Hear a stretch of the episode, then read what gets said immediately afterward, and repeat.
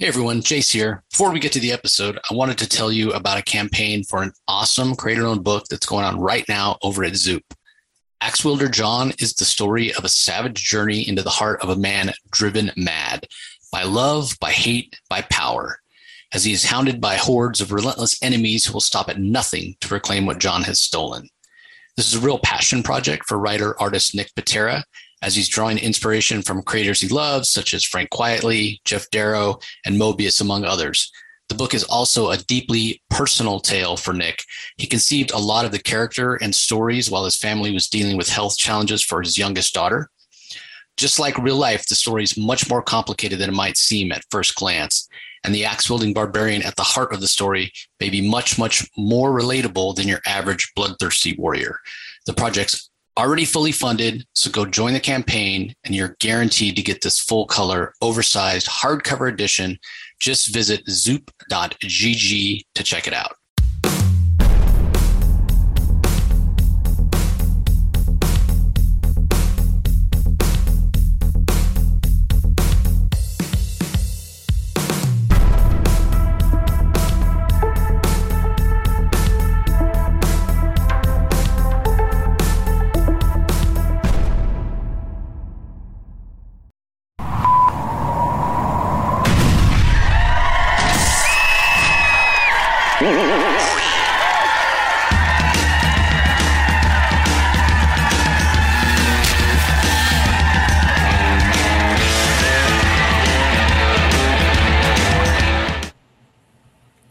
Hello, everybody. Welcome to another Comic Source Comic Boom collaboration. Uh, apologies, I know it's super echoey. I can hear it when I'm talking. I'm still on the road. I know I said New York was my last trip, but turns out one more. I'm in Northern California. This really, truly is the last one. And then we'll be back. So it is good to be back with Rocky. I know he flew solo last week. I flew solo the week before. So it's great that we're uh, together to do this. Um, I did read the books last week, even though I didn't get a chance to, to really chat about them. Uh, I'll give a quick rundown right now. I thought Duo number one, the milestone debut, was interesting. Interesting concept. Greg Pak's always a, a writer who I enjoy, so I thought that was pretty cool. Flash blew it out of the park. I mean, Jeremy Adams continues to kill it in that book. Linda Park having um, powers is just so cool. And um, finally getting back to that Iron Heights mystery that's been teased for a long time, all the way back in Williamson's run is pretty cool.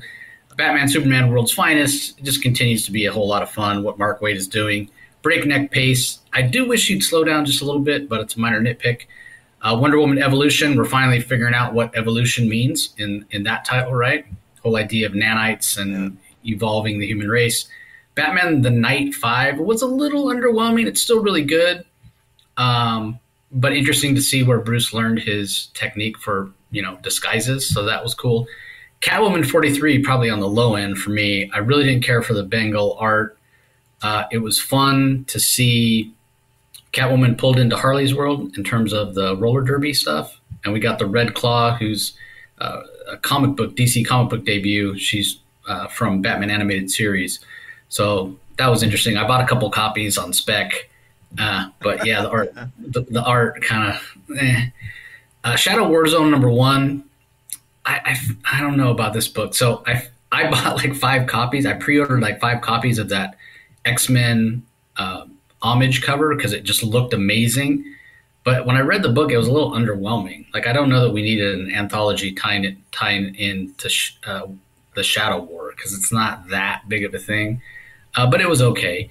Uh, Nightwing number 92. so this was the one out of all of them that I, I really wanted to be on and talk to Rocky about because uh, we both have talked about how slow going Nightwing has been, but we appreciate what Tom Taylor's doing in terms of like emotion and character moments. We didn't get that much emotion and character moments in this one, but it was like breakneck pace and a lot happened. So uh, I really enjoyed that. Then the other three, uh, we haven't been reading the Earth Prime stuff because neither Rocky or I watch the CW shows. Uh, Looney Tunes we never cover, and then Fables. I'm I'm not a fan of Fables. Like I've I've never read it, so I didn't I didn't even check that one out. But uh, yeah, all in all, I thought it was a solid week, uh, and I think probably a tie between Duo number one, which really impressed me, and and that Flash issue. Uh, and if I had to pick one, probably that Flash issue really, really blew out of the park. So, all in all, a pretty strong week. Uh, this week, we have uh, nine titles, I believe. Let's see, one, two, three, four, five, six, yep, seven, eight, nine. Uh, pretty solid week. Uh, I thought probably DC Vampires was the weakest for me because it's almost like a what if sort of story. But we'll talk about that when we get to it. Uh, hard to pick a favorite. I thought um, Detective Comics was really strong. So was Task Force Z. So um, yeah, Batman Beyond was was good. So yeah, pretty strong week this week. Rocky, what'd you think? Yeah, I enjoyed this week. Uh, this week was uh, was pretty darn good. I was uh, Batman Fortress is a pleasant surprise. I wasn't oh, expecting much from that because I guess I guess I get Batman fatigue, and just when I think I get I'm a little bit tired of Batman, you know, a writer comes along, and it's it's a new writer for me on the Batman Fortress, and I actually kind of like the premise. I'm like, and we'll be discussing that. Uh, I like Batman Beyond White Knight. Uh, Sean Gordon Murphy continues to uh, impress. Action Comics PKJ is doing a great job on that. And uh, I really like what's happening between and Deathstroke and Robin with a tie-in to World's Finest by Mark Waid, which was a surprise, which we'll be talking about. So uh, with the Demon Nezha making uh, obviously what's happening in World's Finest by Mark Waid, his storyline is connected to Robin and Deathstroke, which is a surprise. Yeah, yeah big but surprise. A, pleasant one. Um, yeah, definitely. I, I love it when it ties in organically like that.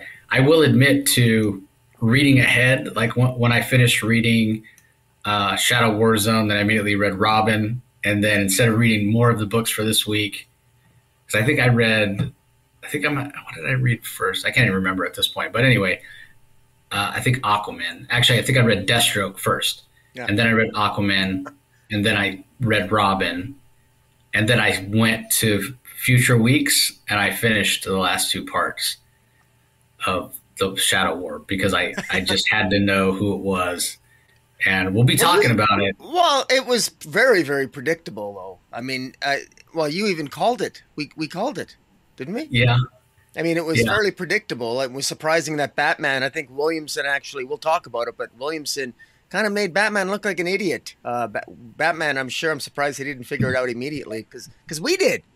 Yeah. I mean, yeah, we we did, but we won't spoil it here, even though yeah. we do spoilers. We won't spoil it here because it's still a couple weeks away.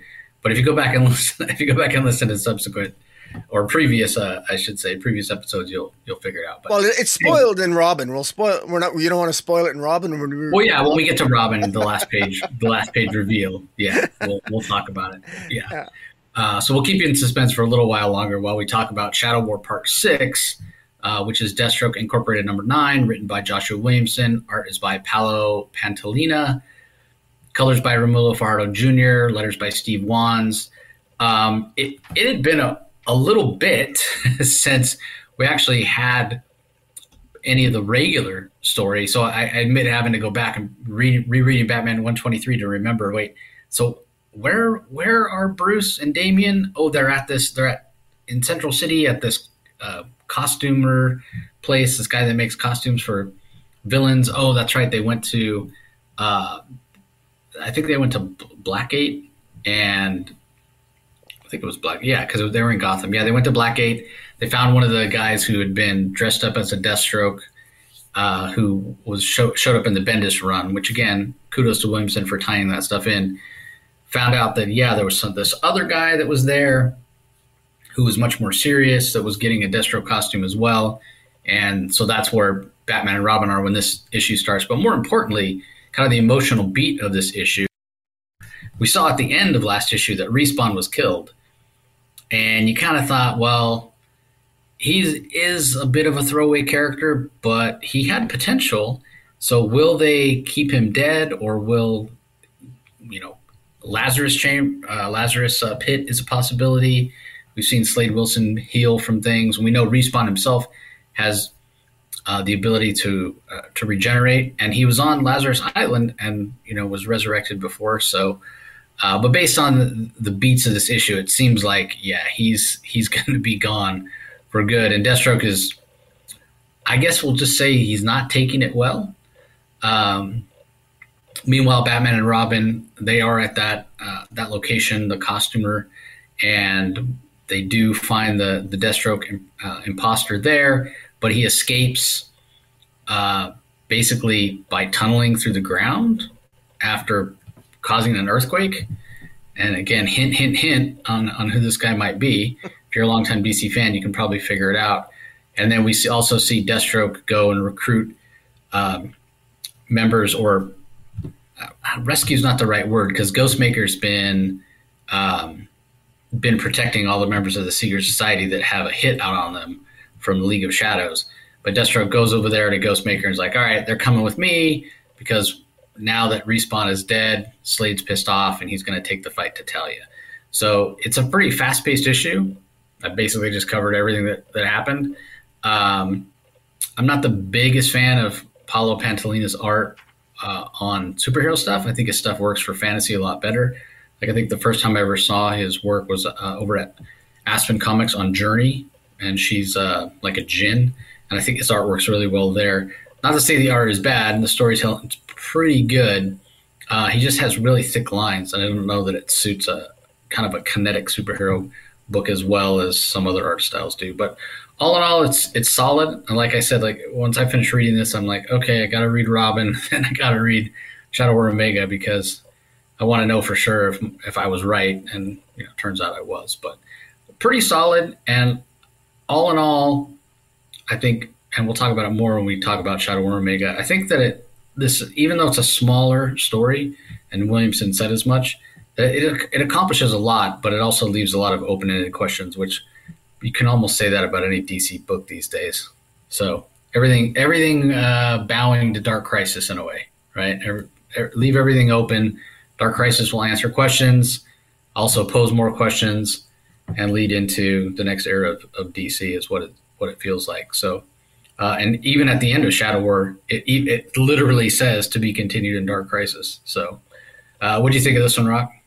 Uh, yeah, uh, this was this was action packed. Uh, a, a, lot happens in this issue that uh, you know it's just adrenaline, adre- a total adrenaline rush. I mean, there's, there's nonstop action. Uh, Slade wants Slade wants to kill Talia. He he Slade Wilson, the real Slade Wilson. Uh, he wants to take out Talia because uh, he knows that uh, he knows that Talia screwed up. That he's not he's not the one who tried to kill. Uh, he knows he's not guilty of killing Roz, and he knows that he knows that somebody is setting up him and Talia and wants him and Talia to face off against each other, and he'll have uh, uh, but he he still wants to kill Talia because she, she her League of Assassins killed Respawn, and uh, he's just start, starting to get his his he he just finally got another son into his life, and he felt it was maybe his way to try to redeem himself, and uh, and that's and so him losing Respawn uh, absolutely devastates him. Uh, he does his best. He uses a asks the crime doctor to see if he can uh, resurrect or uh, uh, help respawn out. But respawn, of course, has got riddled with bullet holes. He's he's as dead as a doornail, and uh, I'm sure even Lazarus Resin couldn't couldn't revive him. And uh, it is what it is. Uh, there's a reference here that Talia at one point. Uh, Talia does tell Mother Soul that Roz is dead, that her son is dead, and Mother Soul uh, talks about the the Nezha will rise, and that the prophecies are going to come true. Then that if Roz is dead, then the prophecy has begun. So what's this prophecies everyone everyone is talking about? Well, uh, that that's some hint here of future issues as well. So um, yeah, I this is good. Now lot lots of hints. anyone who who knows anything about Batman, I think any longtime DC reader, even a short time DC reader, if you're a fan of Batman, uh, of a particular Batman group, you're going to know who the the fake Deathstroke is. If you know anything about Leviathan, what Leviathan did, what Talia did to a country Mar- called Markovia, you could probably figure it out. But we'll get to it uh, when we review Robin uh, later on in the in the in the review here. But uh, yeah, all, even, it's a good issue. Yeah. Yeah, even if you're on the outside looking in, you should be able to figure out who it is. Uh, anyway, let's move on. Uh, this has been somewhat of an inconsistent series, uh, but it's Aquaman number four. It's written by Chuck Brown and Brandon Thomas. Pencils are by uh, Sami Basri. Inks by Basri and Vicente Cifuentes. Colors by Adriana Lucas and letters by AndWorld Design. Uh, we pretty much have it all laid out here for us. Uh, what's going on in the series? So, what do you think, Rock? Uh, I'm not. Uh, I, I don't know. I I haven't really been a huge fan of this series so far, and I think the last time the last time I reviewed this, the last time Aquaman three, I don't even think. I think you reviewed it by yourself. I wasn't really. Um, uh, I wasn't with you when you reviewed it the the, the third issue, but uh, it it feels a little bit wonky to me. It feels like it's a little bit kind of all over the place. Uh, um, I, I don't really find myself being pulled into this story, and um, uh, I I don't know uh, this uh, this Chuck Brown and Brandon Thomas. I I don't know. I I just I, I, feel like Aquaman is being as uh, handled like uh, the Amazons are. I, I just it, it's just not really resonating with me. Although Aquaman is better handled than than than the Wonder Woman mythology is as of late, and um, I we know that there's sleeper agents. Uh, we, we we now have some understanding what Aquaman Arthur Curry was doing on Mars. He was trying to track the sleeper agents, the sleeper agents that are all planted all over the world to uh, these are Xebelian rebels that want to destroy the UN and create terrorism all over the world, and I think maybe blame Atlantis for it to get Atlantis in trouble and to destroy their relationship with the United Nations. And so that's going on on on the larger playing field, and so I guess I can get that. I'm, um, you know, there's there there's some decent enough character work here but I feel it's been very disjointed. I thought, uh, I think uh, Jackson Hyde has been angry one minute, and then he's then he's getting along with with his father Black Manta the next. Then he's angry again. Uh, I, I, feel like it's been a little bit disjointed, but it's starting to come into its own a little bit. Um, I feel there's uh, there's a lot of moving parts here. I Batwoman out of the blue making appearance in this issue really felt out of the blue. I don't know where that why Batwoman would be a character to be used here, but I, I guess that's all well and good. It seems like a very kind of odd choice, but it's you know it's funny. It's not. It's not even that it's um, it's it's not it's not a bad story. It's not bad. I just for some reason I maybe it's because it's not really being hyped or advertised, but it it just feels so all all the all the plot twists are just sort just kind of out of nowhere. It feels I've I, I haven't really been able to get into this, and uh, like I said, it's better written than Trial of the Amazons. I feel I, I feel like Aquaman is an event, even though it kind of isn't. I guess it's a series, but it it, it, it but it, it feels like it, it's meant to be an event of some kind, and. Um, but uh, it's not really resonating with me. But I can't say it's necessarily like a bad story. It's just something that's I don't really find uh, I don't really find compelling. I think there's too many characters in it to be honest. It's uh, and the, all the characters coming together. They don't they don't come together as well as I would like. Um, but um, I, I I will give Chuck Brown and uh, Brandon Thomas some credit because they are they are trying to they are making this a big deal. This involves the entire world. This involves Xebel, terrorism all over the world. They're thinking big here, and I like that aspect of it. And maybe I just got to reread it again once, you know, read the first four issues again coming into this fourth issue uh, to to really appreciate it. But uh, uh, it's not quite hitting with me. But I don't know. What do you think? Yeah, I mean, something you said there is ex- exactly what I was going to say. Why I feel like it's not working. There's too many characters, and you know, as much as DC wants Aquaman to be kind of an A lister, he just isn't. You know, he's a B. He's a B lister. He's a support guy.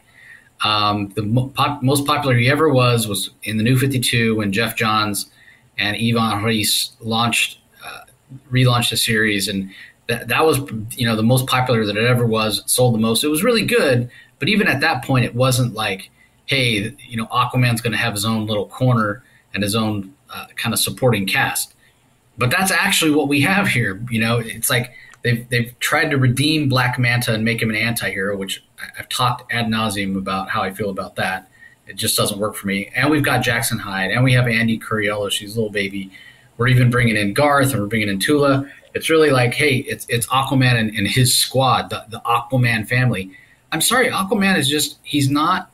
I, I, I don't think that Aquaman as a character really demands enough attention to have all these characters in the book, right? There's only so much interest in Aquaman, And then when you bring in, you know, five, six, seven side characters, now you've taken that um, that amount of attention and love for for uh, that people do have for Aquaman, and you spread it out amongst all these characters. So you kind of end up like like you and I feel. As much as I'm a fan of Aquaman, I own an Aquaman shirt even, um, but I'm kind of shrugging my shoulders at this one because I don't feel like there's enough there in terms of character work to really make it compelling. Uh, I think Aquaman works best when it's like him or him and Mera, and that's it. Uh, even bringing Jackson Hyde in, it, it, sort of dilutes it, you know. Um, so it's it's not, it's just not really working for me, unfortunately.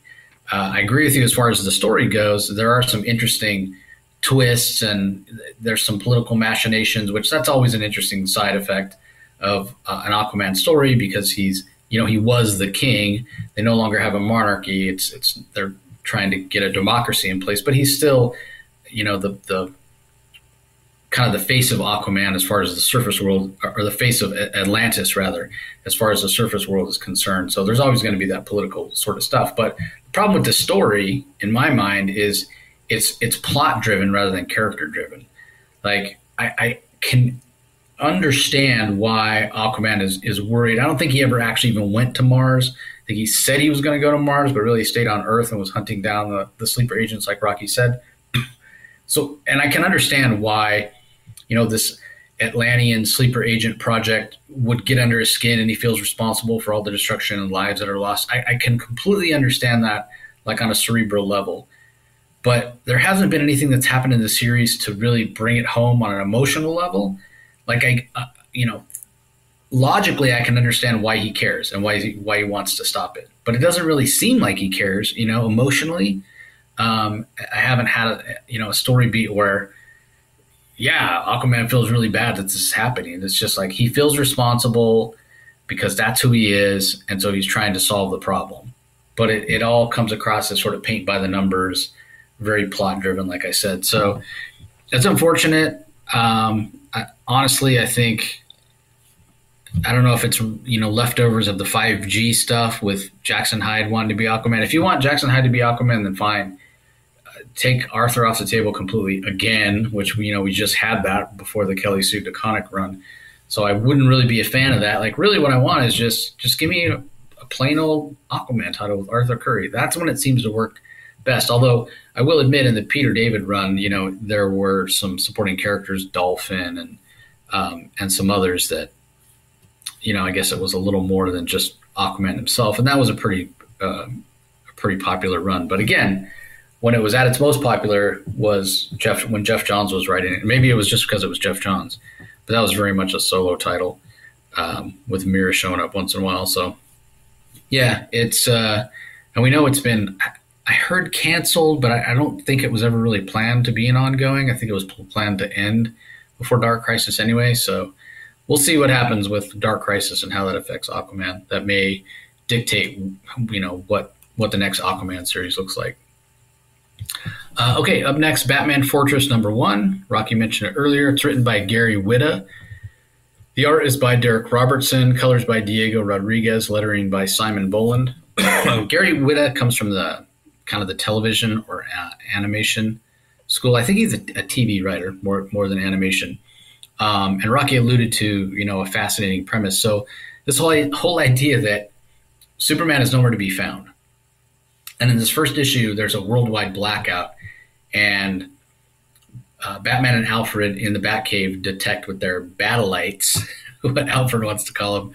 Bruce refuses. They're satellites, but apparently Bruce has these deep space satellites to to uh, as like an early warning system. And yeah, something's headed toward Earth and as kind of a, first prelude to attack, I guess you'd say, it's sending out some sort of electromagnetic radiation that's uh, causing blackouts so they can't prepare. So you know this is a, a, cosmic level threat, you know, a really big threat to the planet, and normally something that Superman would be right there at the forefront, but for whatever reason he's missing. So Bruce has to take it upon himself. What does he do? How's he going to stop this alien invasion? you know, obviously he's going to have help from some other Justice Leaguers, but but not Superman, and that makes it a really interesting premise. The Darick Robertson art is fantastic. I'm a big fan of Darick Robertson. Uh, if any of you guys have read any of The Boys, uh, maybe you're fans of the TV show. Darick Robertson's most well known for doing that. He also earlier last year did the Black Label John Constantine book that Tom Taylor wrote. Art was fantastic there as well. So uh, this was, yeah. I mean, when I read the premise, I'm like, oh, that that sounds really interesting, and I'm right there along with Rocky. Like, oh my god, so much Batman, so much Batman. But Gary Whitta and Darick Robertson do do a fantastic job of giving us just enough Bruce, giving us just enough Batman, and mixing that with this threat to make it really compelling. So I was impressed by this. Um, it might be my favorite book of the week, actually. Like I, I, thought it was really, really well done, and it's sort of a setup issue. It's sort of establishing what's going on. Um, Bruce hasn't come out right out and said, "Hey, it's an alien threat. It's an alien invasion."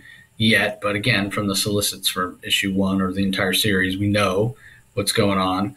So uh, I thought it was really great. And the other thing that it does, this this series does very very well, it shows why we need Alfred. we need Alfred back in the DCU. He's such a great sounding board and assistant for Bruce, uh, and and a great way to to give us expositionally information that we need. Right as Bruce and Alfred are talking, you know they're conveying information to each other, and we as the readers are like, oh, this is what's going on. So it works really well on that level also.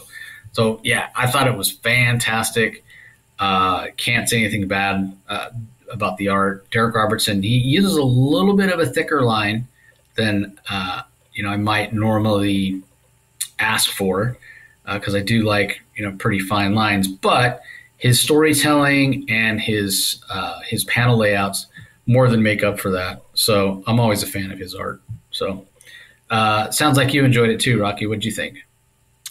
Uh, yeah, I did. I one of the one of the central conceits of the of the issue and of the storyline is that it's Batman alone, and what I really like about the opening issue is that Batman, at more than one point in this opening issue, this issue starts off with Bruce with Bruce with with Wayne Manor being burglarized, and of course, can you think of a worse place if you're a burglar to rob than Wayne Manor? And of course, they run into Bruce Wayne, and of course, I mean Alfred alone could take him out because of his old MI5 training. But uh, it, it was a great way to start the issue off because it starts off there's a blackout. This leads to more crime. Uh, the blackout is worldwide, but during this blackout, some bur- uh, a great way to start the story off is that Wayne Manor is burglarized, and uh, Batman right away knows that this is this is something that's happening uh, around the world, and so he's he's having Alfred prepare get getting the league together. You know, we don't know where Superman is, but get the other members of the league together and meanwhile, Batman goes out because he finds out from, he finds out from Commissioner Gordon that Arkham Asylum that the people escape from Arkham, and so he's got to go and he's got to take out he's got to take out the Penguin and the Joker, and that takes place in the issue, and and it's very action packed.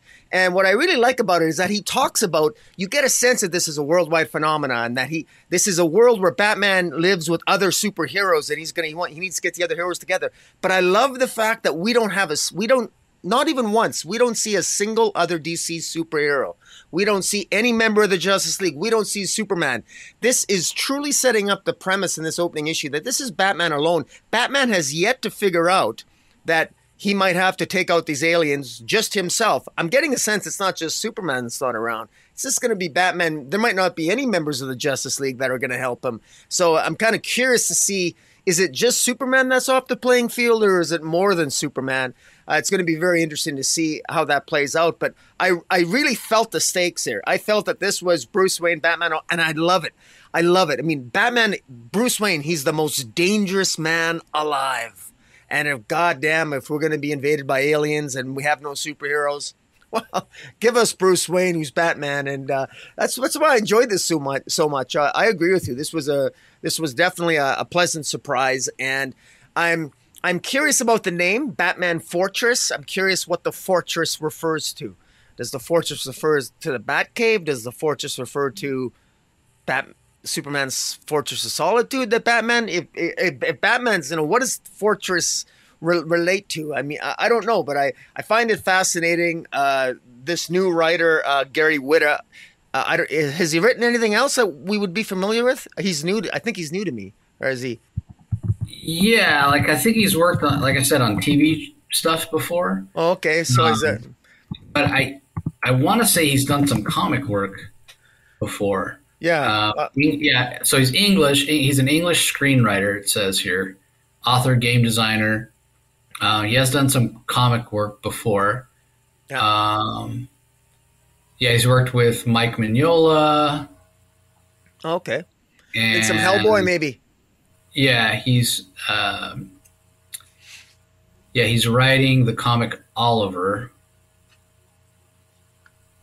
which came out from Image. So, so yeah, he's done a little bit of comic work, but it sounds like he's uh, he's branching out.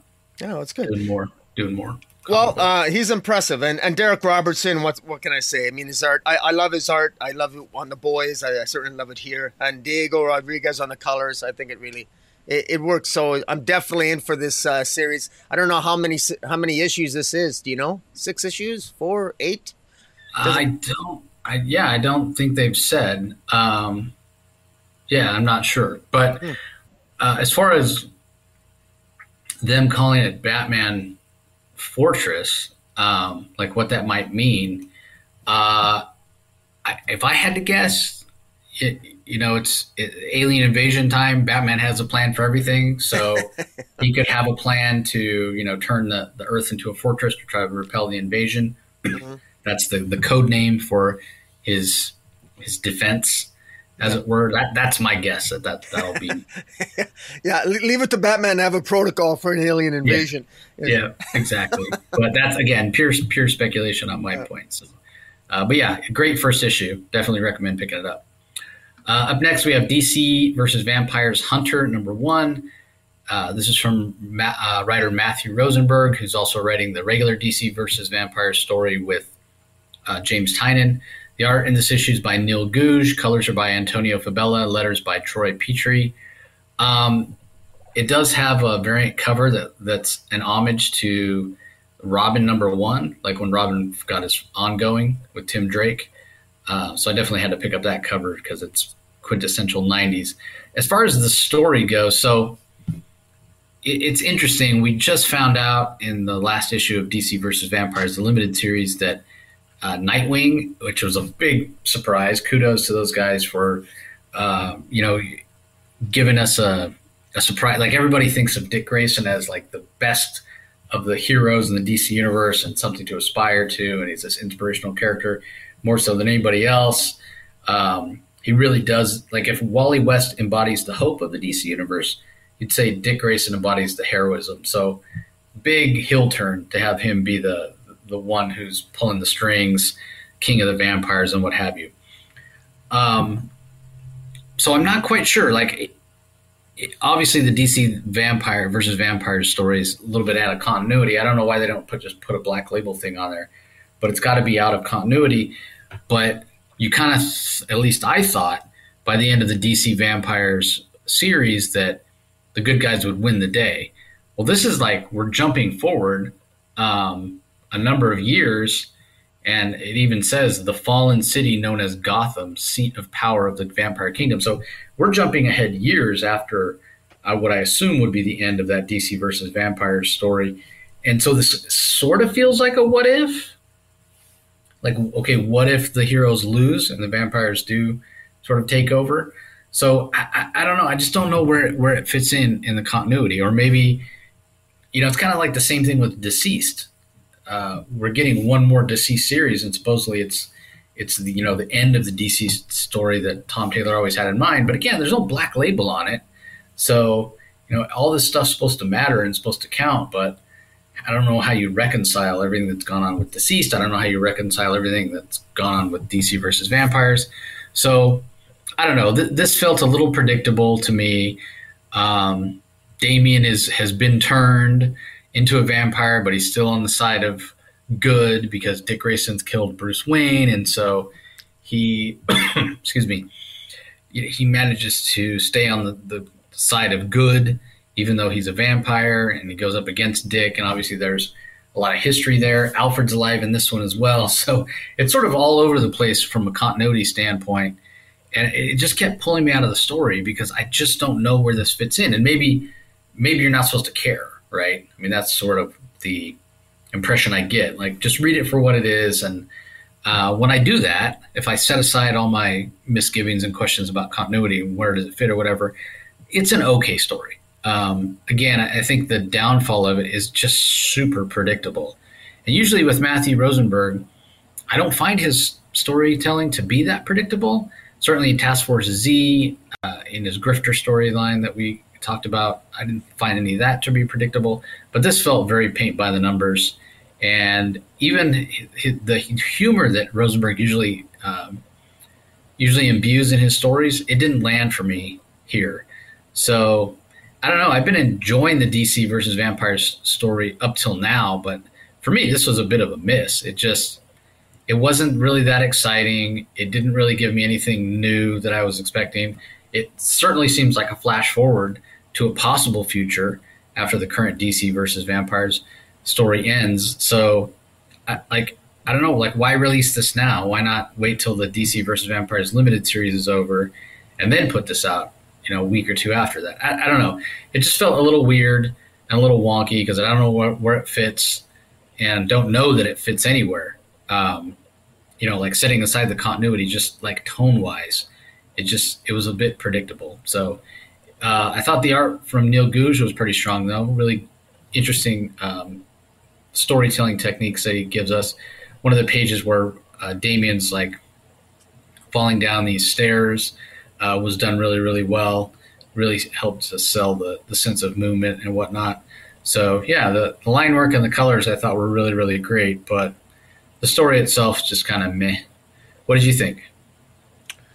Uh, well, I actually, I got, I think I got a sense of maybe where it fits. I, my understanding is that when when DC Vampires, the main series, returns, that there is a time jump, and that this takes place in between, but maybe mm. at this, and so and so.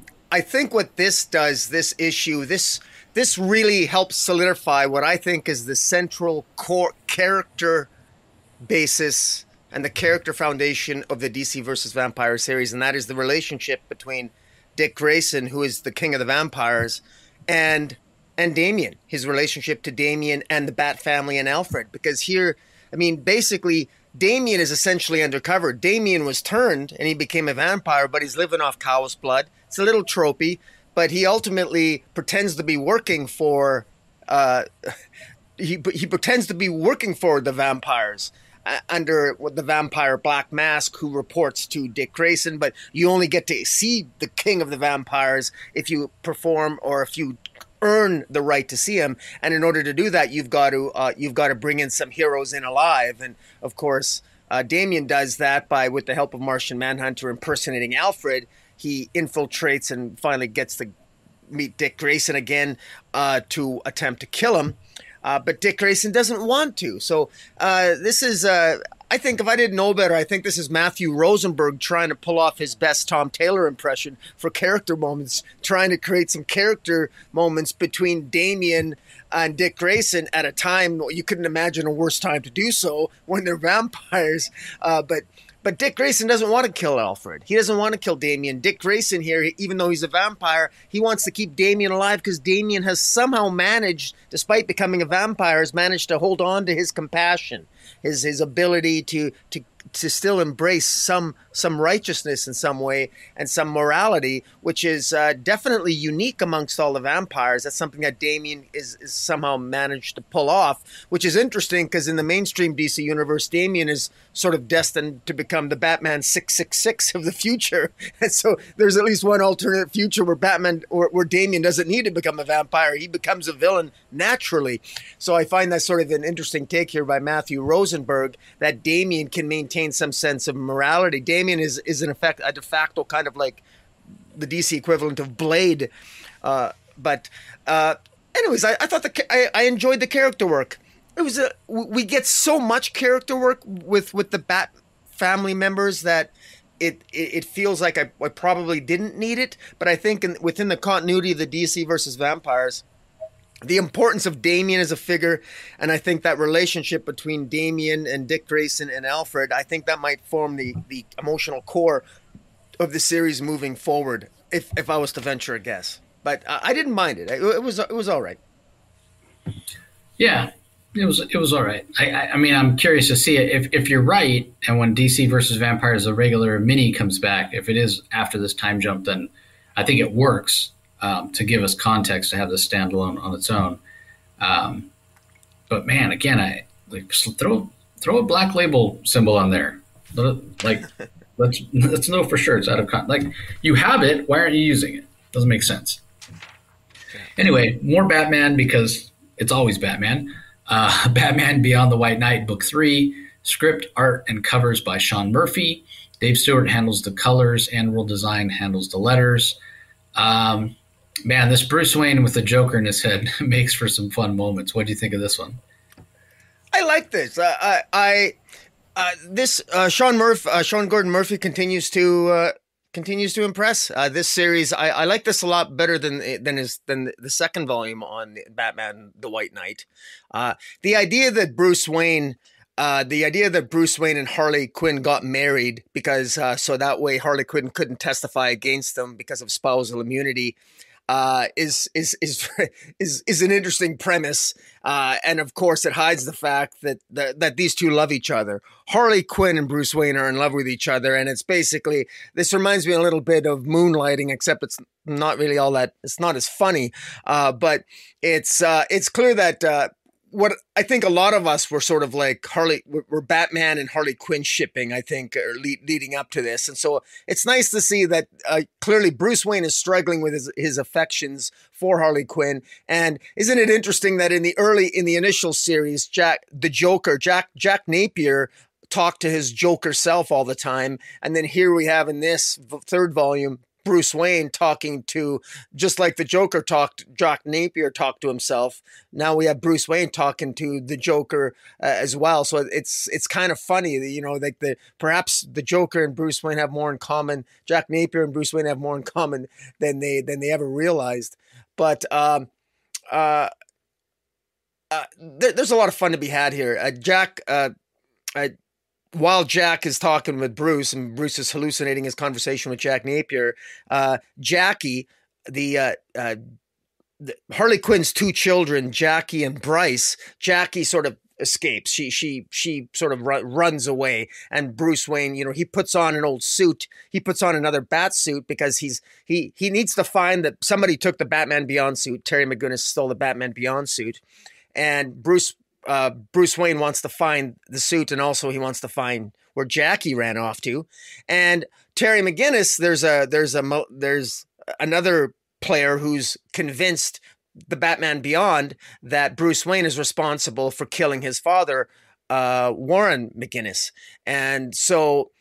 Uh, ultimately, when Batman Beyond ends up facing off against Bruce Wayne at the end of this issue, uh, he, uh, Bruce Wayne likely could have been more badly injured, except for the the intervention of Duke uh, Duke Thomas, who was given uh, an updated Robin suit from Barbara Gordon, who who as uh, as police commissioner, she wants Duke to resign from the Gotham PD and uh, and to try to take down the GT, help Bruce Wayne take down the G, the corrupt GTO. So I really like how Sean Gordon Murphy has weaving all these plot points and it's it's really fun. It's really interesting. The art's fantastic, of course. I love the art. Uh, I think it's uh, the, the dialogue is great.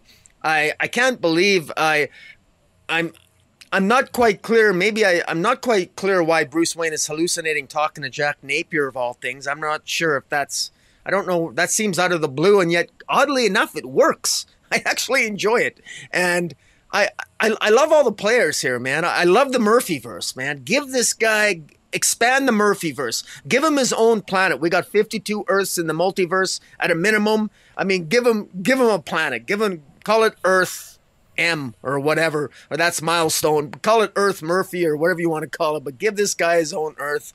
Uh, this is a lot of fun. Uh, what do you think? Yeah, I mean, I think basically they have. I mean, based on the success of that first Batman White Knight series, I mean, there hasn't not been either a Batman White Knight, you know, book coming out set in in this version of the DCU, or there's either one actively coming out or it's announced that it's being worked on. So, um, yeah, I think it works on a lot of levels.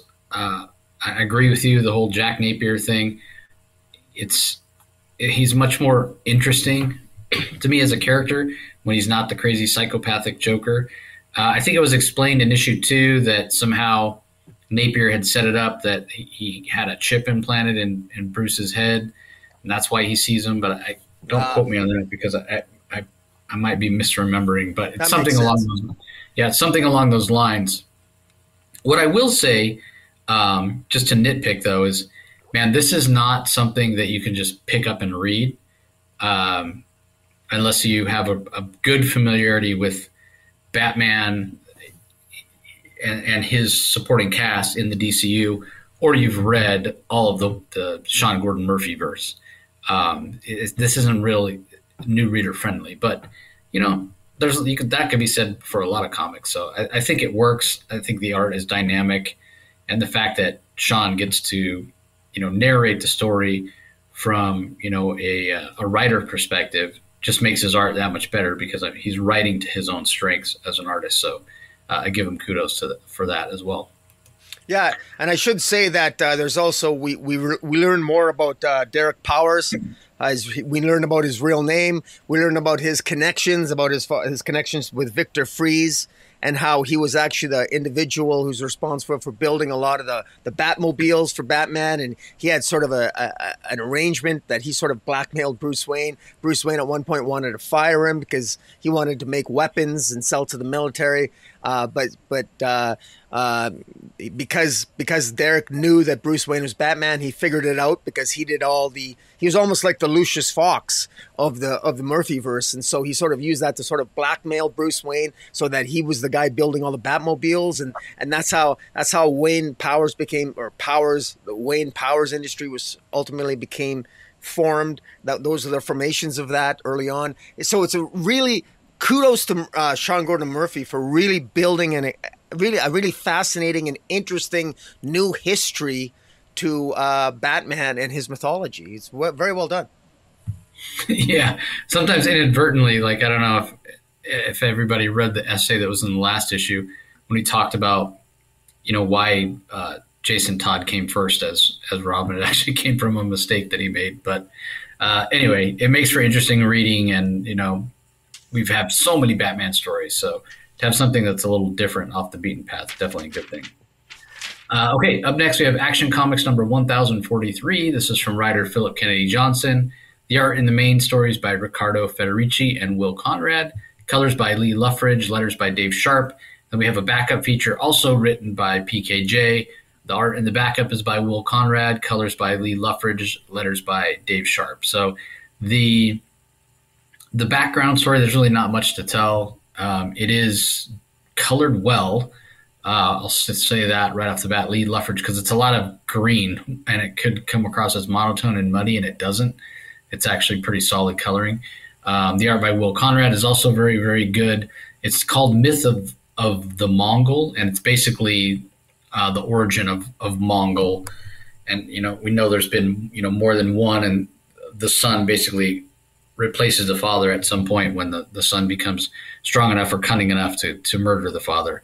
Um, so that's for anybody who doesn't know the story of Mongul. That's I'm surprised they didn't put it in there sooner, based on the fact that this war world story has been going on for a long time.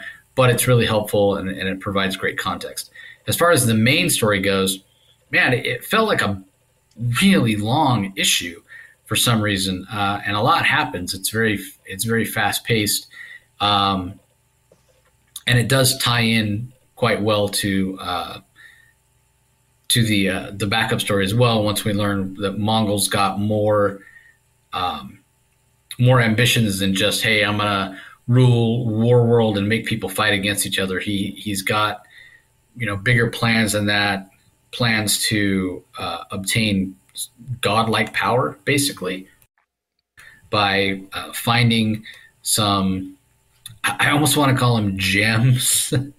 it really reminded me of the Infinity Gems uh, at the end of the day, but the, these fragments of the old gods um, that were scattered across the universe that uh, whoever wields them will have uh, really remarkable power. So it's like, yeah, this feels a little familiar, feels a little uh, Marvel esque, feels a little Infinity Gems. Um, and I'm sure if there's any Marvel fans that read this, this that's what they'll think as well.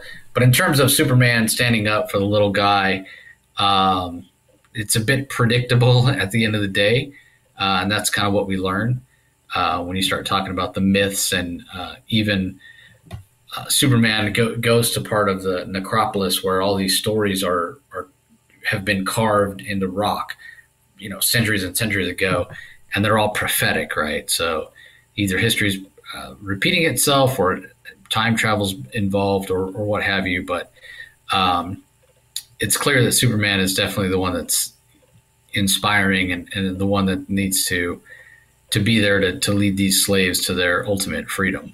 Um, but I would be lying if I didn't say I feel like it's starting to drag a little bit. Uh, you know, I wasn't the biggest fan of this idea anyway, because as I've said before, I am a huge fan of the Roger Stern Superman Exile in Space story, and this just feels a little bit derivative of that uh, and not done quite as well or tightly. So I'm definitely ready for this to come to a conclusion. I hope this is the final arc. I thought we were heading toward the end, but I guess we have at least a few more issues to go. What do you think, Rocky? Uh, I well, uh, unlike you, I uh, we, we, both share that we both agree that this is a this is a, good story. Uh, I think it's just a little better than how you think. I I think this is on par with the original uh, with the original John Byrne story, which I love. Uh, I think this is this is just raises the stakes a little bit. I I love this. I I actually even like the the idea that War World is a uh, one of the characters in the story described Warworld as a puzzle box to be solved, and if you solve it, you become and, and you are worthy. You you basically become you you obtain the the seven god aspects of the mighty Algrim, the original god of the of the of the universe. And each one of these seven god aspects, again, it's it, it is akin to you could you could compare it to the Infinity Stones or of, of the Marvel universe, but it doesn't in my view it doesn't feel like an absolute it doesn't feel like a complete copycat. I mean, the it, feels like it's unique. It is unique unto itself, and uh, insofar as each one of these stones does have a different sort of uh, sort of emotion that it seems to encompass. And there are, you know, heck, yeah, of course there are some of these. There there are similarities to the Infinity Stone, but it's unique. Frankly, it's such a cool concept. I don't mind that it's copied a little bit because I frankly I think we need more of that in the DC universe.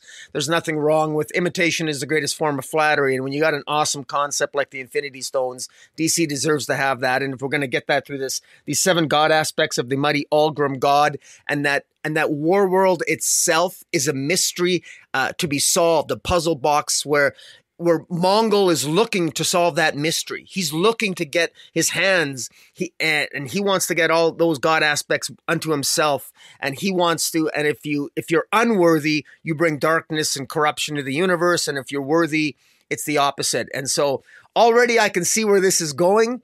Uh uh I think it's I, I have a sneaking suspicion, of course, that in a battle between Mongul and Superman, Superman ultimately is going to obtain the seven god aspects, and he's going to reject them because he doesn't. He will refuse godhood, and Superman will reject the stones. Will will reject those god aspects, and they'll be shot out to the universe and then we're going to get seven new characters in the DC universe moving forward that are going to encompass all these god aspects of Algrim in the future. So I actually like that.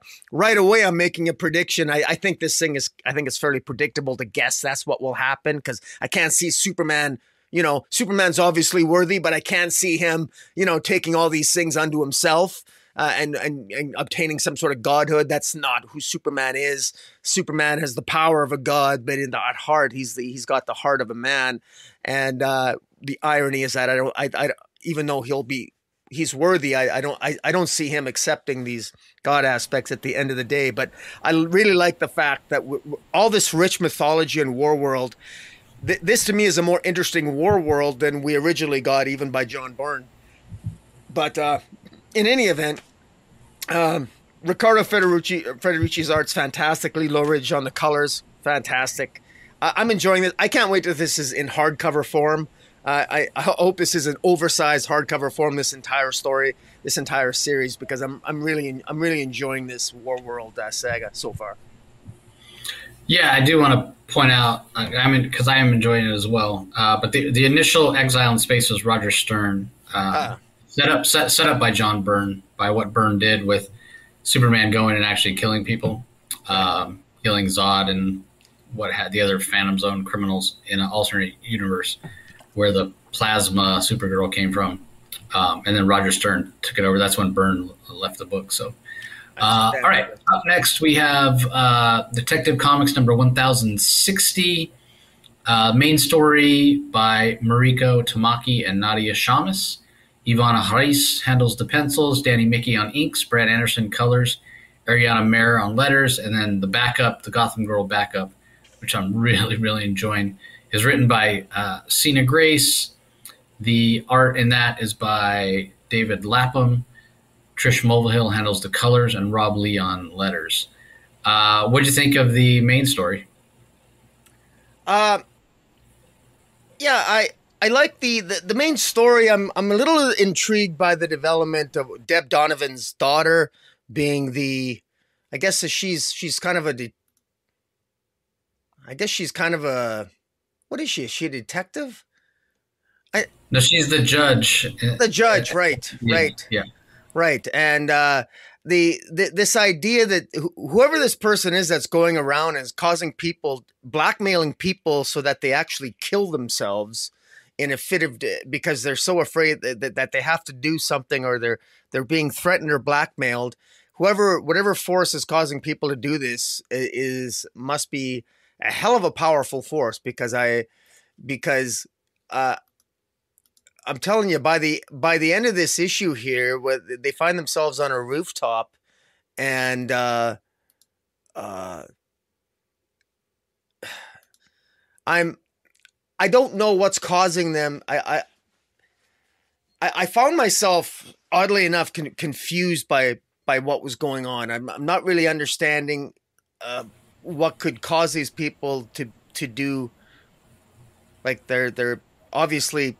To, I don't know. I mean, the, the level of blackmail that would be required to have somebody to literally kill someone else, uh, it just seems uh, very, very odd to me. It's uh, I'm not maybe I'm just missing something in the story, but it's it's it's not really hitting. It's uh, I don't feel that uh, I don't feel that writer Mariko Tamaki. I, don't feel invested in the characters enough to feel that I should be feeling more for these characters that are having to do something like kill each other or if I knew more what was causing them to do that, I, I am just not really feeling it. It just feels very empty to me even though they're doing these serious things, it feels emotionally empty to me because I'm not really feeling a connection. Um, so I'm, I'm, I'm not pulled into this story. I'm not really pulled into this story. I'm, I, I like Deb Donovan as a character. Uh, she's a, I, I like the fact that she's working with Batman. I like that he's working with her, and uh, I like that uh, they're sort of they they're working together to try to figure things out. I'm I'm a little bit the Riddler here, I don't know, this Riddler, that is the Riddler as the radio host, is he? Or is that not? yeah, it's the Riddler yes. putting out his daily podcast with because I don't know how he's crazy mustache and mutton chops. Yeah. So why isn't Batman looking for him? He's a wanted fugitive, and how can he overcome this the the airwaves? I, I'm not I'm not really understanding that. Why is he where? Why is he? I don't know. He he, he looks different than he normally does too. I, maybe it's because I'm getting so much. We're getting a lot of Riddler lately too. Uh, I just feel I'm I'm not sure how all these dots are connected. With, with between the Riddler is the Riddler. But does the Riddler know who's blackmailing all this? Is the Riddler behind all this? I'm not really sure. Maybe when it's going to be all revealed. I, I, I wish we had more seeds planted to give us clues. Or, in fairness, if the clues have been planted, I've missed them but I feel like I've I feel like I've missed an issue, and I, I know I haven't. So, um, the art's fantastic. I really like the art, uh, but honestly, I I, I don't really. Uh, th- this isn't really resonating with me. This storyline, I'm not. I don't really feel uh, invested in what what the central uh, solution or c- central revelation to the mystery will be. I don't know what. It, did you get more out of it? Yes and no. I mean, the Ivan Reis art obviously is outstanding. I mean, anytime that guy draws anything, I'm I'm on board with it. I don't care what it is. It's it's. I mean, his art's amazing. But I get what you're saying. It's like, yeah, we know these people are, you know, the whole idea of these citizen criminals, these, these you know, average Joe citizens who are committing these horrific acts, including Deb Donovan's daughter, who you know planted the bomb in her own judge's chambers. Um, yeah, like what could cause them to to do these horrific, uh, commit these horrific crimes? Obviously, they're brainwashed in some way. The Riddler's the obvious, uh, you know, w- person behind it, and Batman has said as much, but hasn't really gone out looking for the Riddler. He's more trying to solve the the mystery. But I agree with you. It's like it, it's hard to have a hook and to care about these people who are the quote unquote victims, but who are also the ones out there committing the crimes, it, it's hard to to really care about them because we don't have any real emotional context. And I think this issue is supposed to give us some emotional context with the scene on the rooftop. We actually get the names of some of these people. One of them jumps off the rooftop to, to kill herself. She feels so bad for the things that she's done. Um, and Batman ends up having to save her. Um, so, yeah, it, it, but it's it just feels a little clumsy. It's it's one of those things where maybe too much mystery is like too much of a good thing. Um, you know, similar to the whole Red X thing. Uh, sometimes it's okay to just tell the reader what's going on, even if the characters in the story don't know. You don't have to give us 100%, but you can give us a little bit. Um, like, is it the Riddler that's behind this, or is it not? If it's not the Riddler, you could give us some other figure in a silhouette that uh, you know, don't have to give away who it is, but just give us a silhouette, give us, you know, a little context so we know it's not the Riddler or what connection he has to the Riddler or what have you. I think that would give it a little more, uh, a little more of a hook. Because yeah, right now we're just we're so lost because, like Rocky said, there's not even any seeds. There's not even any hints here, um, and I don't think I've missed anything. But there, there's just not enough planted for us to have any idea who's really behind this.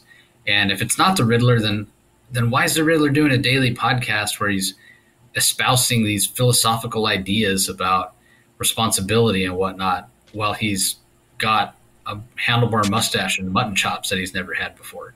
Um, and, and, you know, Rocky alluded to it. We've gotten a lot of Riddler lately. What is it about Batman villains where we can't just have a little bit of each villain, you know, throughout the year? It's got to be Joker, Joker, Joker, all whole 10 years of nothing but Joker. And now, okay, it seems like they're backing off the Joker a little bit. Now it's like, okay, every story's got to be the Riddler. Batman has one of the best, if not the single best rogues gallery. You could make an argument for Spider Man, but the argument could be made that Batman does. Like, he has such a rich history of villains. Like, why is it that we focus on only one of them at a time? Like, if we're doing Riddler in one book, then give us Mad Hatter, give us Black Mask, give us uh, Maxie Zeus, give us uh, the Penguin, you know, give us Killer Croc. There's so many to choose from. Two Face, um, but man, all we get lately is Riddler. It's kind of annoying. So, or even create a new one, you know, or bring back Hush. I'm always a big fan of Hush, or um, Lincoln March. We haven't seen Lincoln March in a long time, or the Court of Owls. Yeah, I mean, that's true. Again, so many, so many. Uh, all right. Anyway, up next, speaking of Two Face, uh, we have. Te- oh, well, the backup. Real quick, the, yeah, the backup. Um, I'm really enjoying the backup. It's it's the backup is doing exactly what the main story is not doing um, in a way. There's a little bit of a mystery, uh, or was a little bit of a mystery with who was posting these social uh, media posts as uh, Gotham Girl. We find out it's actually Gotham Girl's friend who was Claire's friend who uh, supposedly committed suicide. Claire has her doubts about it, but he was doing so to kind of flesh people out of the of the woodwork, you know, kind of flush them out into the open. People that disliked Gotham Girl wanted to get back at her. Um, so he was in a roundabout way trying to help her, even though he didn't go to her and say so. I think there was some romantic feelings there as well. Um, but all, all those kind of emotional beats, the emotional hooks that we're not getting in the main story, we're getting a lot of that in the backup. So I give Sina Grace a lot of credit for that um, because there is the mystery, and we've gotten some more clues, and it, it, it shows kind of the the weakness in that first story that Sina Grace is giving us. You know, he's not just saying, "Okay, here's exactly what's happening. Here's the answers to the whole mystery," but he's giving it to us a little bit at, at a time, and it makes us feel engaged in the story.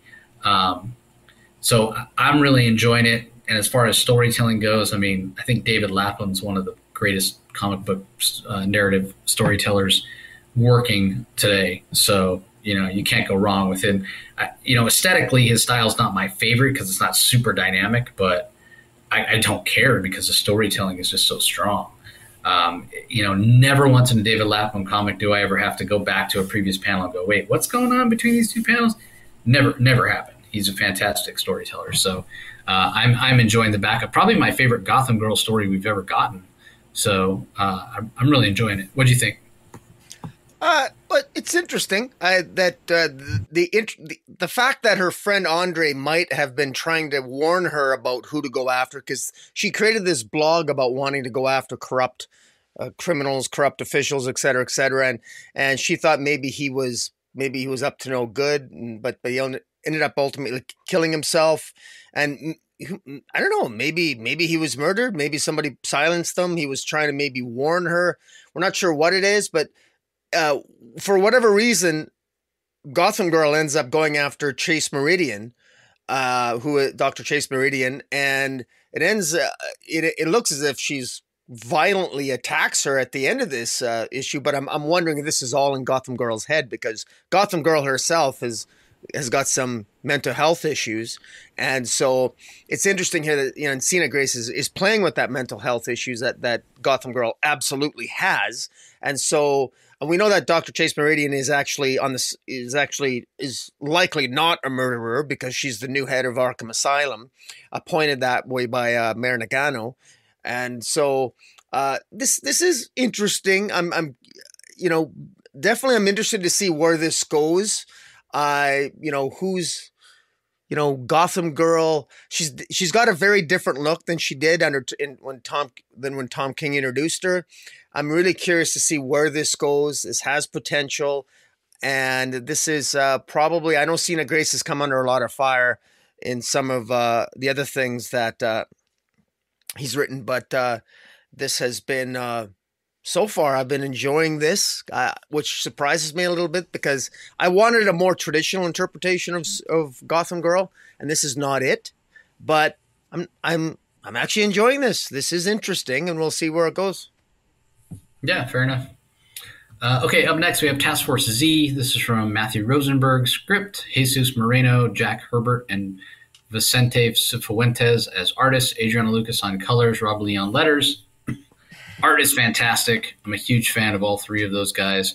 Uh, Cifuentes most likely is doing the uh, the inks over Jesus Moreno. I think Jack Herbert just does digital, um, so he's probably doing his his own art. Uh, it, it's kind. Of, this is kind of an interesting issue because we don't really get much in terms of the the task force. This is a very heavily uh, Red Hood issue, Jason Todd issue. Uh, we know that they're out of Lazarus resin, and the only place they know to get any, so they can kind of reverse engineer it to keep the other members of Task Force Z alive that need it, is to go and steal the sample that Jason Todd gave to Batman way back in the beginning of the series when he first put him undercover. So he doesn't want Batman to know what he's doing. But when he goes into the Batcave right after he after Batman leaves because he uh, has the rest of Task Force, he set up a distra- distraction across town. Todd Jason Todd sneaks in and Barbara Gordon is there, and she immediately knows something's up. So uh, it's it's a fun issue because even as all these other Bat family members show up and they all, in a way, they all talk down to Jason Todd uh, they're a little condescending, like, you know, we know what you're up to. We're one step ahead of you. Turns out he was two steps ahead of them uh, the whole time, including Batman himself. So, um, but he makes allowances for the fact that, yeah, he had to get Batman out of the way because had Batman been there, he probably wouldn't have been able to stay two steps ahead of him. So it's a fun issue. It shows really shows the contrast between members of the Bat family Jason Todd and versus Tim Drake, Jason Todd versus Dick Grayson, to a lesser extent, Jason Todd versus Cassandra Cain. Um, he, really is different than any of the other uh, members of the Bat family. And so uh, I, I, appreciated that aspect of it. I really appreciated the art. Um, still don't know, you know, if this is an ongoing, if this is a, a limited, but this is another one of those books that really shows that um, Matthew Rosenberg is very much at home in DCU. Like I, I love this book. And when it started, if you told me, and I think I even talked a little bit about it, like, man, we already have Suicide Squad. Why do we need this? um, basically an undead Suicide Squad, and Jason Todd's leading them. Like, why is he leading a group of bad guys? And then, then we found out that the, uh, the man behind it all was Two Face, Harvey Dent, and you raised questions about that. God, how could this work? Matthew Rosenberg makes it work. He makes it work. He makes it compelling. Um, I, yeah, he's he's fantastic, uh, Matthew Rosenberg. Whether he's writing Grifter or Jason Todd, like these tangential bat characters that are kind of on the outside looking in. He does a fantastic job. It makes me wonder uh, what his take on Batman himself would be. Um, not that I want Chip Zdarsky to leave before he's even gotten started, but I'm I'm curious. Like I would I wouldn't mind seeing Rosenberg follow Zdarsky, you know, or follow Ram V's uh, detective run. So uh, I, think Rosenberg has a, a really, I, I, don't know. I mean, I know I've met Matthew a few times. I know he's a giant X Men fan. I don't know how big of a Batman fan he is, um, but he sure knows how to write these Bat family characters really, really well. Very authentic voices. So big, big fan of this series. What do you think? Yeah, I, I liked Matthew Rosenberg. He knows the Bat family. He actually, he's really good at dialogue between them. He knows their characters well the the the way that they sort of like they joke around with each other and yet they're very serious and yet they he you know Jason Todd uh, you know my favorite scene is when he actually breaks uh, Tim's nose and hits him with a crowbar and does actually hits him pretty hard actually I was I thought it was kind of cruel but you know you know t- when you can write Nightwing uh, Red Hood uh, you know uh, Red Robin and and Cassandra Cain Barbara Gordon Batman all in one issue, and it's and it's basically Red Hood sort of get taking them on a little bit of a wild goose chase there and a little bit of misdirection. Very well done, and it pulls it off in all it, all in kind of a single issue. This is sort of like a done in one almost. That all you need to know is that Red Hood wants to obtain some Lazarus resin uh, from the Batcave, and he manages to do it. But Nightwing knows he's up to what he's up to and Barbara Gordon and the rest of the Bat family try to stop him, but Jason Jason Todd manages to get one up on all of them because he knows the Bat family so well, precisely because he is a member of the family. And that's the one thing about being a member of the Bat family. If it, if any my theory is that any member of the Bat family, if you if they if they were if they plan to be deceptive to deceive the other members of the Bat family, they can do it because all of them know each other so well and so the fact that Jason Todd could pull this off in such a way that he could get one up on his own family and and not harm them. Um, but he's, he's he's willing to harm them as he, as he tells Tim, much to Tim's chagrin, by having his nose broken. Uh, again, just well done, and uh, you know. That's Matthew Rosenberg continues to impress. You know, we, we we really enjoyed his first initial work with DC with the Long Con, uh, with uh, with uh, introducing you know bringing back uh, uh, Grifter and the Wildcats, and you know he continues to impress with this task force. Said, but yeah, no, definitely well done. And uh, Herbert on the art, Lucas on uh, Adriano Lucas on the colors. This series continues to impress. Yeah, yeah, it really does. Um, I, I, wish I heard more people talking about it. Yeah. Uh, okay, up next we have Harley Quinn. This is the verdict part three from writer Stephanie Phillips. Art by Riley Rossmo, Ivan Plascencia on colors, letters by AndWorld Design. Uh, what are your thoughts on this one? Um, well, uh, I thought this was actually predictable. I actually, uh, I did, I did actually have a, a, theory on who the verdict is. This this character known as the verdict that was, uh, you know, uh, taking a, you know, the new enemy, arch nemesis of Harley Quinn, and it ends up that is in fact that that is it is in fact who I thought it was, but uh, that doesn't mean I didn't enjoy reading it. I I thought uh, Stephanie Phillips I I think has done a this is has done a fun job sort of weaving this tale Um, in in this particular issue, uh, uh, Batwoman actually breaks. She had previously Batwoman had previously broken Harley Quinn out of out of prison, and they're looking for essentially they're looking for the verdict.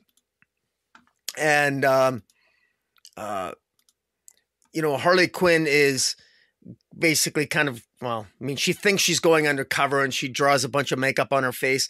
Harley Quinn is crazy and zany. If you've been if you've been reading Stephanie Phillips and uh, uh Harley Quinn run so far, particularly the way Riley Rossmo uh, his very stylistic form of illustrations, the way that he draws the characters, uh, there there is there's actually a unique kind of humor to it that if you've if you've been along the ride so far, uh, I think it, it, I can't help but to enjoy it. Uh, I just I, have come this this series has grown on me. Now, having said that, I think it lost its way a little bit in some of the earlier issues because of Fear State, but th- this is fun.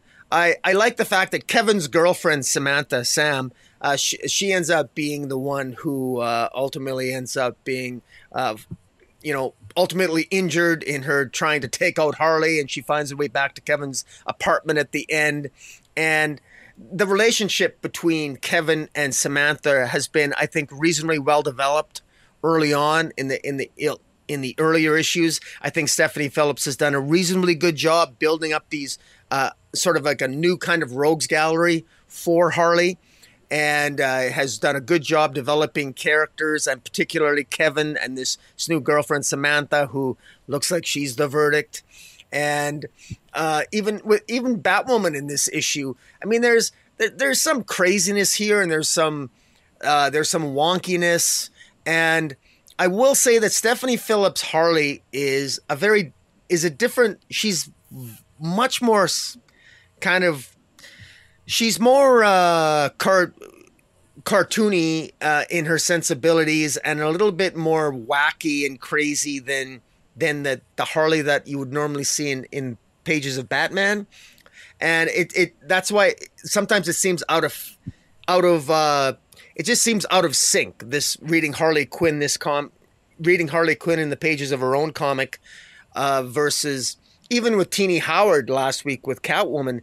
Uh, that seemed a little bit a slightly different kind of Harley there too, but um, Harley Quinn is always one of those things. It's she's like Wonder Woman. I mean, she's she's got people either focus on her craziness and she's insane, and then she's wacky and lovable, but then they can make her more serious for some, when they need to. Here, this is Stephanie Phillips trying to pull out as much humor as she can, and just wackiness and fun, and trying to get hitting the emotional as many um, as many emotional points as she can with with the supporting cast, Kevin, and this verdict and character. And what's the motivation of this verdict? It it, it appears to be because maybe she's jealous of, of Harley and her relationship with Kevin. Uh, in any event, what, what I found particularly interesting here is Harley Quinn in this issue actually talks quite a bit about Ivy. And she talks about, uh, even though Ivy doesn't even appear in this issue once, Ivy, she talks about how Ivy helped her undo uh, helped her work on herself. And um, for whatever reason i think i don't think dc is letting stephanie phillips use harley or use ivy in this series. And maybe it's because of the the poison ivy series coming out. I don't know. But it, it, a large part of this issue was harley quinn reflecting on her relationship with ivy and what she learned from her relationship with ivy. And ivy's not even in the comic and that's what I found so interesting. Why not let Stephanie Phillips work with Ivy when when she got to use Poison Ivy for those couple of issues? It was actually I think the better issues. So I'm a little bit frustrated that you you know this issue, so much of it in the narration, in the thought balloons of, of Harley Quinn, she's reflecting on Ivy, and we don't have Ivy in the comic book, and that's that's frustrating. But we do get some character development. We got a, uh, a significant revelation as to who Verdict is, and Riley Ros Riley Rossmo's art can, can, continues to be as stylistic as it ever is, and uh, overall, uh, you know, uh, it was. If if you're in this, I enjoyed it. I, am I'm, I'm curious to see where this is going, and I, I just wish we could get Ivy back in this series because I mean, I because she's never really been in it as much as she she should be. Yeah, I think 100%. it's editorial driven why Ivy's not in this book. I mean, I think if Stephanie Phillips had her way, Ivy would be in it. We got those few issues to explain why Ivy's not in it. You know, she's out on the road discovering herself. And yeah, I, I 100% think it's because she has her own series coming. So will that fundamentally change who Ivy is? Will it ruin chances for Ivy and Harley to be together? I mean, I guess we'll have to wait and see. Uh, as far as this particular issue, I enjoyed it as well. You know, I've talked a lot about not really being much of a Harley fan, and Stephanie Phillips really stresses the intelligence level of Harley, uh, and that's what I, I like. She doesn't usually go zany, but she does in this issue because Batwoman gets to kind of play the straight man to Harley's nonsense, and I, I you know, even though I typically don't like the zany, wacky Harley, I, I prefer her a little more cerebral. It works in this issue because you have again Batwoman playing that straight man to land all the jokes. So the humor works really, really well. And at the end of the day, there are a few comments from Harley here or there that remind us that she's, you know, one of the smartest people in the, the DCU. Um, certainly from a, a, psychological standpoint. So I think that all works really, really well. Uh, as far as the art goes, yeah, I mean, what can I say? Uh, Riley Rossmo's art is an acquired taste. I, it's a taste I have acquired uh, he is a, a, good choice to to draw this book because it, it is so stylized and wacky. And there's a sweetness and an innocence to Harley when Stephanie Phillips writes her, and that comes through in the style that Riley Rossmo uh, gives us here. So um, I, I, continually say, ah, Harley is one of those books I'm going to stop reading it because um, I'm just not that interested. But yet it shows up, and I read the first couple pages, and I always get sucked in. So uh, kudos to uh, the whole entire creative team because uh, they're turning me into a Harley reader.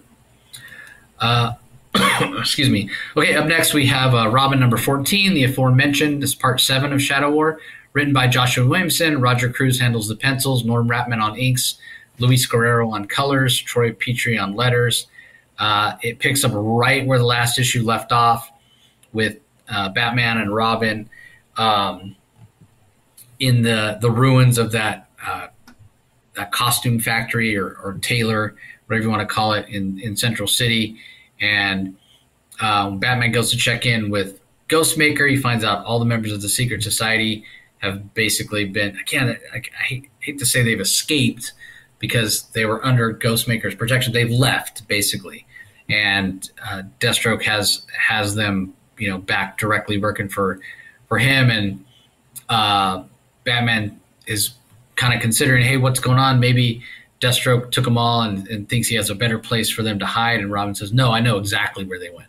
Because remember, based on the death of Respawn, Deathstroke wants Talia's uh, death more than ever. And so he's got his group of secret society of supervillains, and they're all taking the fight directly to the League of Shadows in Nepal. So that's the majority of this issue, with um, the different members of the secret society of supervillains fighting members, ninjas, demon ninjas, or whatever you want to call them, from a League of Shadows, and we have Deathstroke and Talia that are squaring off as well, and then of course Batman and uh, and some members of Batman Incorporated, along with Ghostmaker and Damian, crash the party, and they're trying to um, keep the peace, as it were, and make sure everybody makes it out alive. And once Damien finds out that Respawn has been killed, uh, you, it, it's a really impactful moment from Joshua Williamson. He does a good job, uh, and you can tell Damien's really hurt by it because he considered this this clone to be a brother in a lot of ways.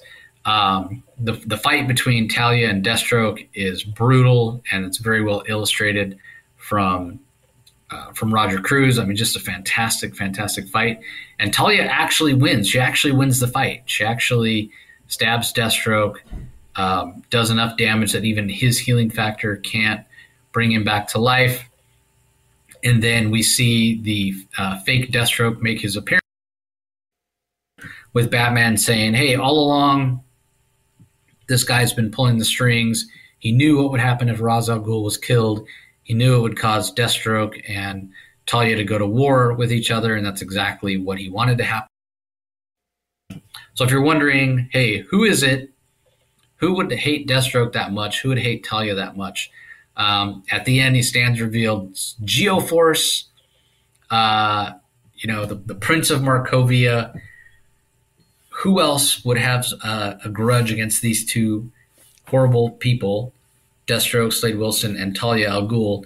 Well, we know Deathstroke uh, seduced and sort of almost in a way brainwashed um, Tara way back in the day, of the Judas contract, Teen Titans story. Uh, not, not to mention how creepy it is in current context. Slade is like in his late 40s, yeah. mid 40s maybe, and she was like 13 or 14 at the time. Like really creepy, gross when you think about it. Um, but yeah, she was she was killed. She she betrayed the Titans and and was killed. So of course, Brion Markov holds a, a, grudge against him. And then as far as Talia al Ghul, well, she started Leviathan that Mark Shaw eventually took over. And whether or not you think it's a good story or not, and we don't, um, at the end of the day, Leviathan basically bought Markovia and then destroyed it, you know, with uh, all the battles and Leviathan eventually being vanquished and whatnot. So, yeah, Brion Markov's got animosity for these two like you wouldn't believe. Um, interesting that, I mean, it makes perfect sense, but interesting that Joshua Williamson, I mean, in a way, and we'll talk about it more when we get into the last couple issues. Um, in a way, he takes them beyond redemption, but it's not like anybody was using, really using Geoforce. Like I always liked him as a character, but he was sort of vanilla. There wasn't really anything that, that was that special about him, um, personality wise. But I don't know. It is a little bit of a cliche, right? Just like the taking, you know, uh, Harley Quinn and turning her into a hero, or taking Black Manta and turning him into a hero, like, or you know, go over the other side of the street, Sandman or Venom, or you know, any number of characters. And then there's the other cliche where it goes the other way. You take a hero and turn him bad. You know, it's like, man, we've run out of story ideas for this hero. We'll we'll we'll turn him evil We'll, we'll turn him bad, turn him to the dark side. But I mean, at least it does make sense, um, you know, that that Brion Markov would would go over to the the side of Devils based on the fact that man, he really he really despises these two for what they've done to his family and his country. Um, so yeah, all in all, a really strong issue, um, and satisfying to see the reveal of who we thought it was all along. So uh, anyway, what do you think, Rob? I I I liked it. I liked it. Uh, as I said, if there was one um, criticism, constructive criticism, is that this was, I, I, think, to any anybody with a little bit of a DC background, we all saw this coming. It was obviously Geoforce. I mean, it couldn't be anybody else. The clues were there right from the beginning, and and yet, uh, and and even and even Williamson at the end here on the final page, you know, it you know he, he indicates that. Uh, it, it says Geoforce WTF. You know, like what do you mean? Like, what the hell? Like, are you serious? Of course it's Geoforce. It, it really couldn't be anybody else. It makes the most sense. I think he's a great choice for, uh, I, I, I consider him, to me, Geoforce is, uh, what a great way to elevate him. I mean, first of all, I mean, if he's got any of the genes that his sister had, he's got a little bit of, uh, he's got a little bit of villainy in him, and let him be an anti-hero. He's he, he's the leader of Mar- former leader of Markovia. Let him be a little bit kick-ass, a little bit. Let him be a little bit more hardcore. Let him be a little bit more of the. Let him actually be the Doctor Doom of the universe. He's a hell of a lot more interesting than, than Leviathan. That is goddamn sure. And so let's go with that. Uh, this is interesting. I I like I re- I love this development. You know, give Geoforce some gravitas, some agency again. Uh, he was a boring character on Batman and the Outsiders. I mean, Batman and the Outsiders is frankly a boring team makeup anyway. Uh, actually, I, I, thought it was better. Its last incarnation, I actually enjoy it much more. And I'm, I'm glad Geoforce wasn't really part of the team, to be honest with you. Because so this make him a villain, and he's the leader of a country. Uh, he, he's been he, he should be killing Deathstroke. I mean, who's going to prosecute him for killing Deathstroke? Who would prosecute him for, for taking Talia out? He'd be a hero of the United Nations, for God's sakes. I mean, if he plays his cards right and plays his diplomacy right and maybe doesn't go too crazy, like unfortunately, maybe he is going crazy here. Uh, but I, I, I, really like this development. I think it's very well done. And, um, Uh, yeah, I think uh, you know when I sit here and think about it, you make him a Submariner like character, right? Where, yeah, or or or Black Adam, you know, where he's like, I'm not a good guy or a bad guy, you know, I don't, I'm not going to look at myself or or kind of judge myself by those terms anymore. I just want what's best for my country. Yep. You know, if that pisses people off, then you know, whatever, fuck you. Well, imagine if if imagine if the same thing happened to Black Adam. Imagine if you went. In fact, it did at one time. It led to World War Three. That Black Adam had ISIS taken out, and if you, I mean, but I mean, uh, really, I mean, he is a he is like a Black Adam. I mean, so it's going to be interesting if he has the same character arc that Black Adam did. I mean, uh, he's got every right to to seek some uh, revenge, and I mean, this was arguably uh, I mean, I guess it maybe wasn't directly an act of well, I guess it was kind of an act of war, really. Uh, and now he's he's taken his country back. I mean, there's so many political machinations that can arise from this in a very interesting way. That's what I, I that's what I enjoy about this so much. And while this is going on with Geoforce now being re- revealed as the guy who wants to take out Talia and Deathstroke in a master stroke, uh, we can't forget that we got this demon Nezha uh, that is playing out in the pages of Mark Waid's uh, World's Finest. That the, demon will rise, but it's not necessarily Ra's that will rise. It will be the demon Nezha. And if you want the origin of the demon Nezha, check out uh, you know those first three issues of World's Finest that we reviewed and uh, that are at your local comic book shop, guys. Because I I think I really like what's going on here. I like that Williamson's working with Mark Waid, and that what we thought was just uh, an old Mark Waid tale with Mark Waid entertaining us with his wild imagination that actually this has consequence that this this is Mark Waid working with Williamson that they actually have something planned that this is actually going somewhere. I like that. Maybe the pieces don't neatly fit at this point but I'm sure they will at some point. And so I mean Mark Waid knows how to work collaboratively and he does it he did it quite well in my view when he was over at Marvel on the Avengers titles uh, with those with the number of Avengers series but I don't want to digress too much but let's just say that I, I, think this is a very good development. I'm happy with this, and I'm, I'm really excited moving forward to see where this takes us. Yep, agreed 100%, which is why I couldn't wait and I had to go read the rest of Shadow War. Sorry, everybody. Don't want to rub in that we have preview copies, but we'll be talking about it. We'll be talking about the end of that soon enough. Uh, speaking of ends, uh, Teen Titans Academy number 15, the final issue, commencement part two from writer Tim Sheridan. Tom Derenick is the artist. Peter Pantazis and Matt Herms do the colors. Rob Leigh on letters. Uh, finally, uh, we're being put out of our misery, Rocky. What'd you think of the final issue? How nice of you to let me go first on this one. Good grief. Uh, Your turn. Well, it's sure it is. Yeah. Okay. Oh, we'll go with that. Uh, well, the title says it all. The legacy continues. And of course, it's totally misleading because the legacy doesn't continue. The legacy has ended here with Teen Titans Academy. I mean, do we want to see this again? Um, look, uh, the nicest thing I can say about this uh, ending issue is that we get Shazam in it. And uh, he hints at us getting Mary Marvel to a Mary Marvel series. And I look forward to that. Uh, at the end of the day, Teen Titans Academy was an experiment that failed because it focused too much on Red X, a character that wasn't very interesting. And the characters that we could find interesting just weren't developed, really developed as much as we would like. But they could be potentially interesting in the future in the hands there of, dare I say, a, a different writer. Um, but uh, this issue called Commencement Part 2, I'm not right away I find this confusing. I don't. We start off in the middle of an adventure where Shazam is. I don't know. I, I guess he's on Apokolips. At first, I thought that he was in hell again, and that there was the big there was this door. I thought, is he is Shazam in hell again, and Neron's going to show up? But no, apparently he's Shazam's being experiment, experimented upon by Desaad and uh, the Teen Titans. They, they rescue him, and so Billy Batson he's so happy the Billy side of Shazam is so happy that he's been rescued. Um, meanwhile, the uh, Chuku uh, buddy, his artist buddy, there is I don't know, is happy drawing him as a superhero. So there's some there's some nice character moments here. I want to give I want to at least end on giving Tim Sheridan some credit here. There is some character moments here. At least Tim Sheridan.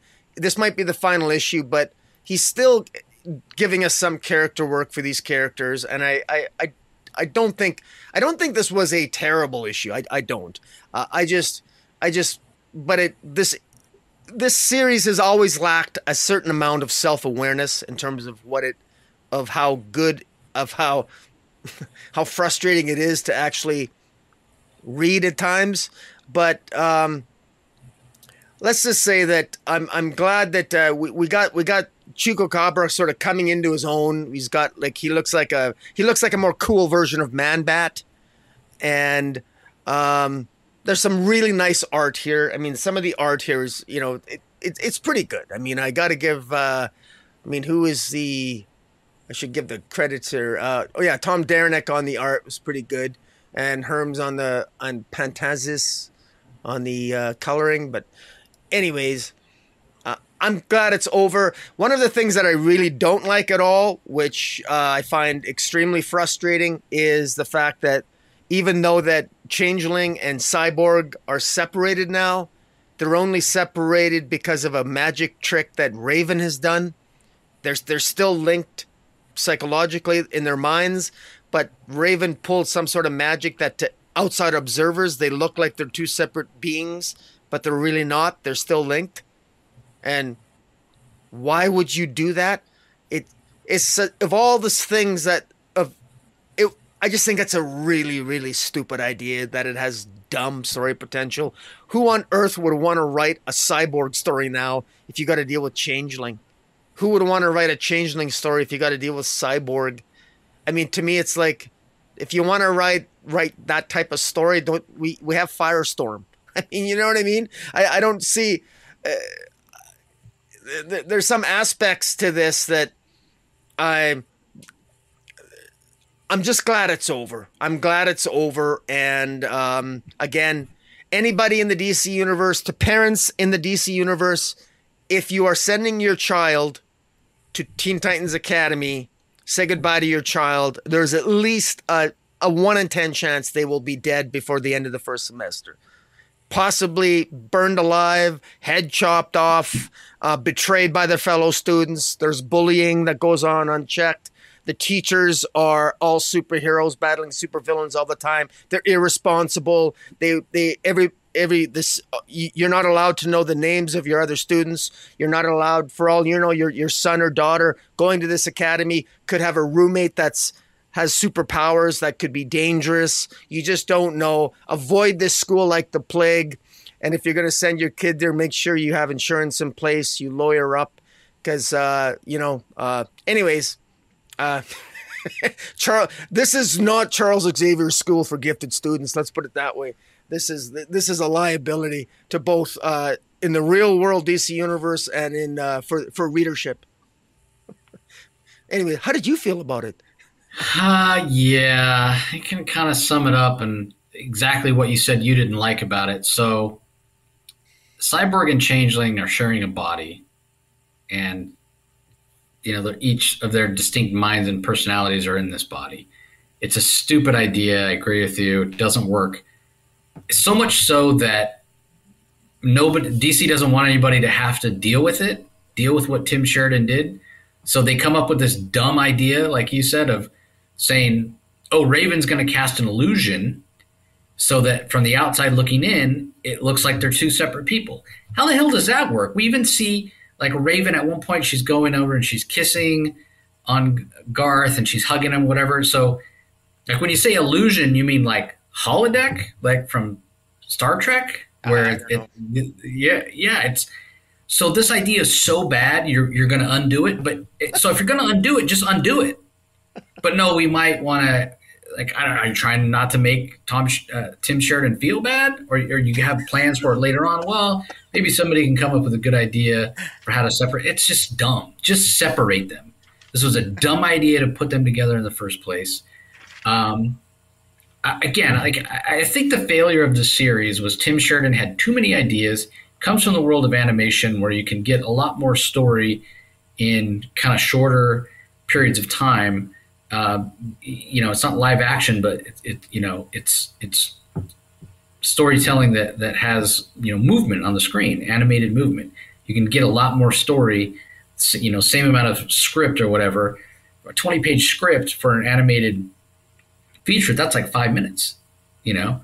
Well, th- this is this is your whole monthly comic, Tim.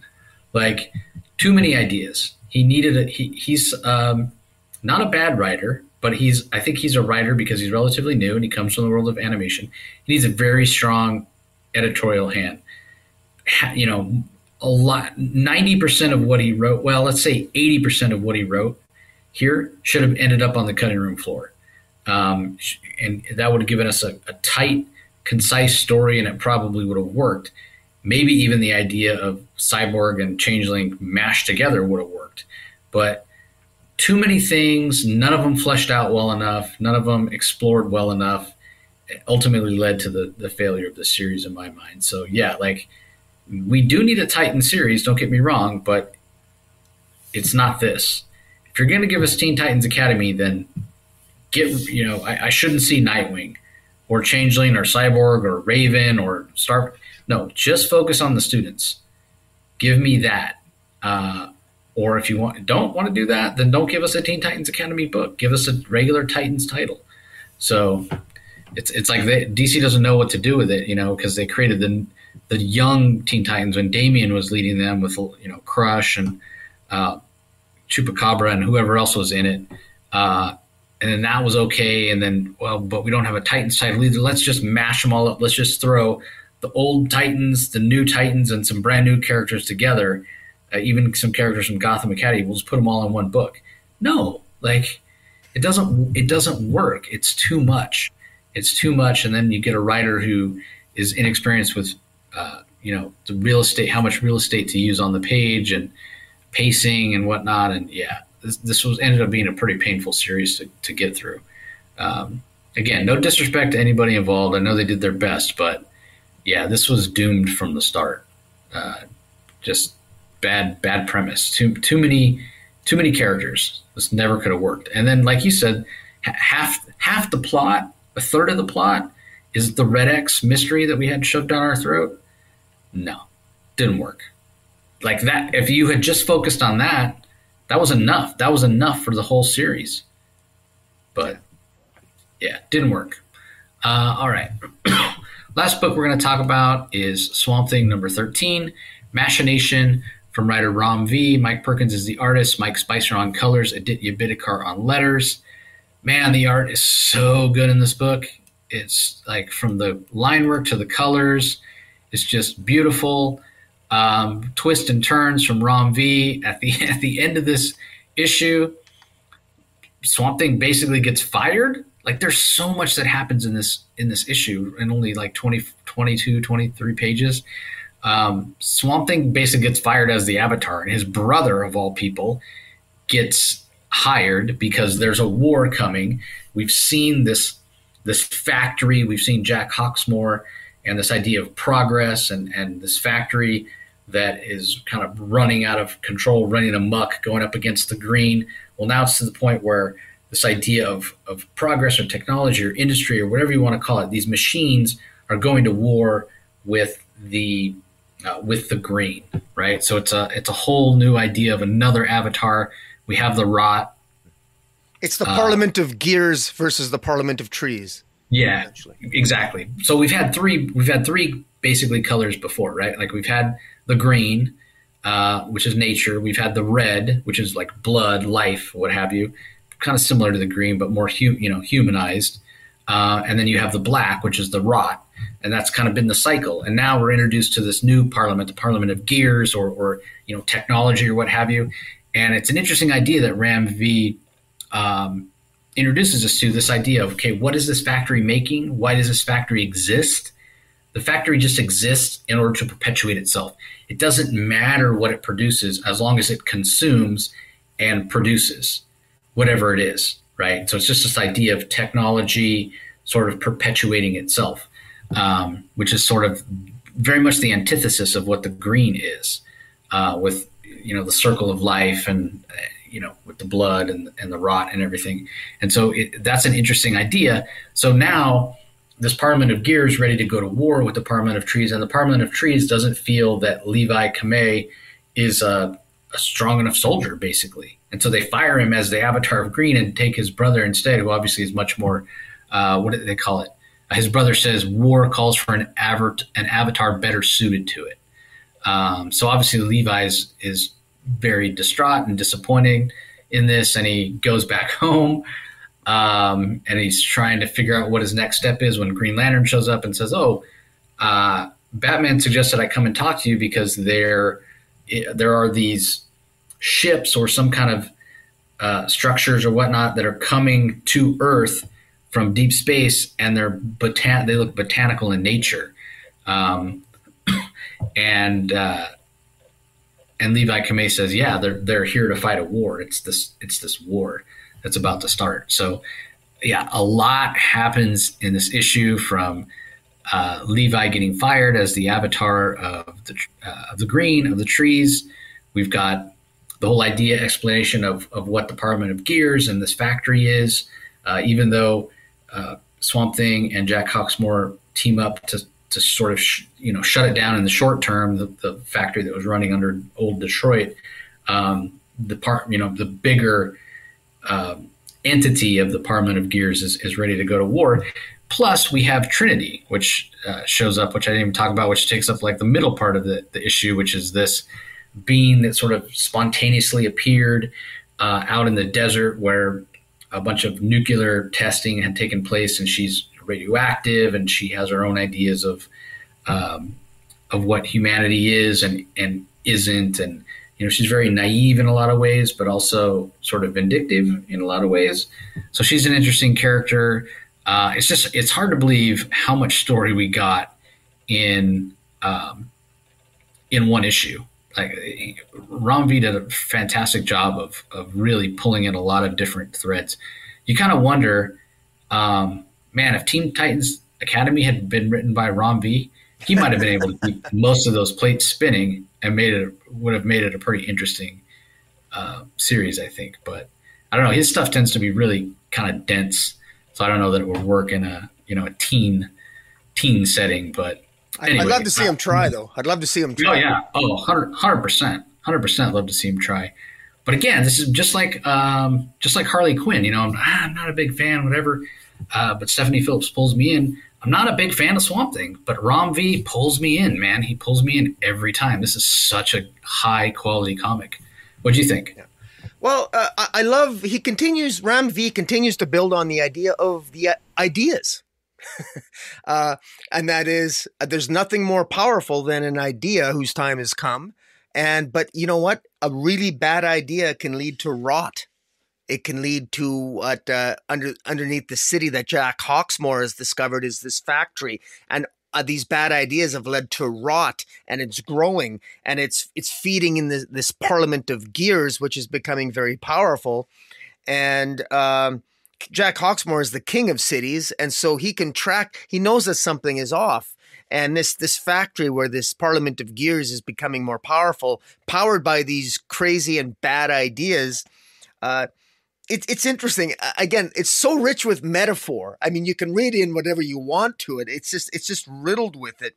Uh, the green has the power to swallow up a bad idea.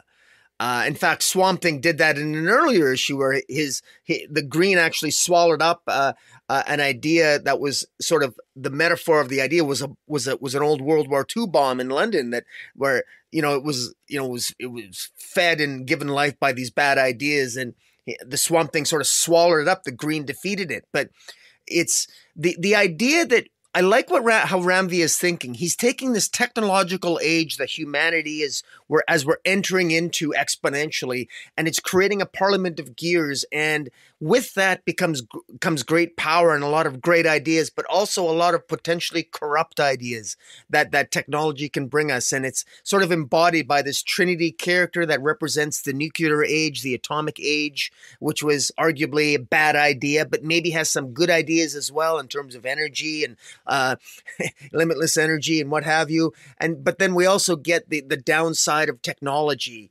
And is this a good idea or a bad idea? And what's the difference between a good idea and a bad idea? Well, it's how you approach it. It's what you do with it. It's and it's and and and then in the midst of all this, we have, as you said, Swamp Thing was fired. Levi Kamei was was fired. His brother's taking over, but Levi, as as Levi sort of goes off uh, back to uh, Jennifer, who he's now been intimate with, and they've sort of this issue started off with them being intimate with each other, uh, uh, implied that they obviously told each other finally how they feel. There's a there's an old Parliament of the uh, a former member of the uh, one of the members of the Parliament of the Trees who who was the one who originally chose Levi to be the Swamp Thing. She says to him, "Look, you stick around because they're going to need you, and they're eventually going they're going to realize that they made a mistake by not using you." And the reason why they made a mistake, Levi, is because you have the power to dream. You have the power to dream. And I just love that. I just love that. That that the power to dream is what saves us all from a bad idea. and there's just there's there's something wondrous and just so wonderfully philosophical, spiritual, and yet comic booky about what Ram V is doing and it's a comic book and it's Swamp Thing and it's awesome and I just really love it. I just I love the metaphor here. There's so much that you can read into this, no matter what your proclivities are in terms of how you think spiritually, philosophically, or whatever you whatever however you might think. What I love about Swamp Thing is that there's something in this for everyone, regardless of how we might approach the the subject matter itself. And so my highest praise. Yeah, couldn't couldn't agree more. It's a fantastic series. So uh, anyway, that does it, everybody, for uh, the DC books. Believe it or not, there's no collected editions this week. That that's all the books that are coming out, with the exception of there is a second printing for Green Lantern number twelve, which is, I guess, the first appearance of John Stewart as the Emerald Knight. Um, it's got a cool looking uh, character cover uh, of John Stewart in his Emerald Knight costume, but uh, yeah, that's it. So uh, I probably have to give my my favorite book, my favorite DC book. I probably have to give the nod to uh, Batman Fortress. Uh, although they're uh, just about all the books were, were real strong this week. Obviously, Teen Titans Academy probably the weakest. Aquaman probably down there as well, but everything else was really really solid. Um, but yeah, Batman Fortress it just it felt fresh, and that's saying something for a Batman title. So, uh, what about you, Rocky? Uh, well, it's uh, um, it's a tie for me. The more you know, I got the more I talked about Swamp Thing, the more it, it rose in my rankings in my uh, in my uh, head. I would have to say it's a tie between Swamp Thing and Batman Beyond uh, White Knight uh, number three. both both both very well both very well done. Very well done. And, you know, honorary mention of Deathstroke and Robin, man. I think Shadow War, I'm enjoying it. I'm having a lot of fun with yeah. it. So kudos to Joshua Williamson on both those. Yeah, I agree 100%. So don't forget to check out our uh, new Comic Wednesday episode. Uh, I know we missed last week, but we'll definitely it's been it's been really hard. So thanks to everybody for hanging in there while I've been traveling so much for the for the day job. Uh, and I hope everybody got a chance to check out my Superman Sunday episode this last Sunday, talking to uh, comic longtime comic artist Ron Frenz. He's the one who came up with the Superman Blue, the electric blue Superman costume. Uh, he was also the writer or the uh, artist rather on Spider Man when Spider Man changed to a black costume. So, uh, as well as along with Tom DeFalco creating a new uh, Thor, a look for Thor, you know, with the beard and the helmet and what have you. So, man, three, and we talked about it in in, the, in our chat. You know, three iconic characters where when the costume changed, it got pushback from uh, a lot of the fans. So yeah. really interesting. A lot of the things that Ron had to uh, had to say. So, uh, what about you, Rocky? Anything else you have uh, coming up, or uh, that just came out that you want to tease? Uh, I don't think so. No, I'm I'm going to be tied up all week again with trials and other things, and probably sneaking away and checking out the Johnny Depp Amber Heard drama because that's always good entertaining for in my neck of the woods. So, uh, and just a quick shout out. You mentioned Thor. Uh, just uh, just uh, when we started this uh, two hours ago, the Thor: Love and Thunder, the trailer drop uh, dropped. The second trailer uh, dropped for Thor: Love and Thunder. So I'm gonna I'm gonna de- definitely check that out and see if uh, uh, Hemsworth was bragging that it apparently it's it's quite good. It's the best trailer yet, so that he's ever been involved with. So check it out. All right, check it out, all you MCU fans. So uh, don't forget, if you're listening to us on the audio only, head over to YouTube, look for Rocky's channel, Comic Space Boom exclamation point. Subscribe, ring the notification bell, like this video. That way you know when new content comes out. Conversely, if you're checking us out on YouTube and you don't listen to uh, the other audio content that comes out from the Comic Source, just go to your favorite podcasting app or platform on your smart device. Do a search for the Comic, For- Comic Source and subscribe so you don't miss out on any of the interviews that we do or other content. So uh, I I promise you, Spawn Daily's coming back. As soon as I'm done traveling, we'll get back uh, on a regular schedule and we will get caught up. Probably means we'll be uh, releasing double episodes for like a month, uh, but we will get caught up. So, uh, again, we appreciate just everybody's support and for you joining us as always. And we'll talk to you next time. See you later.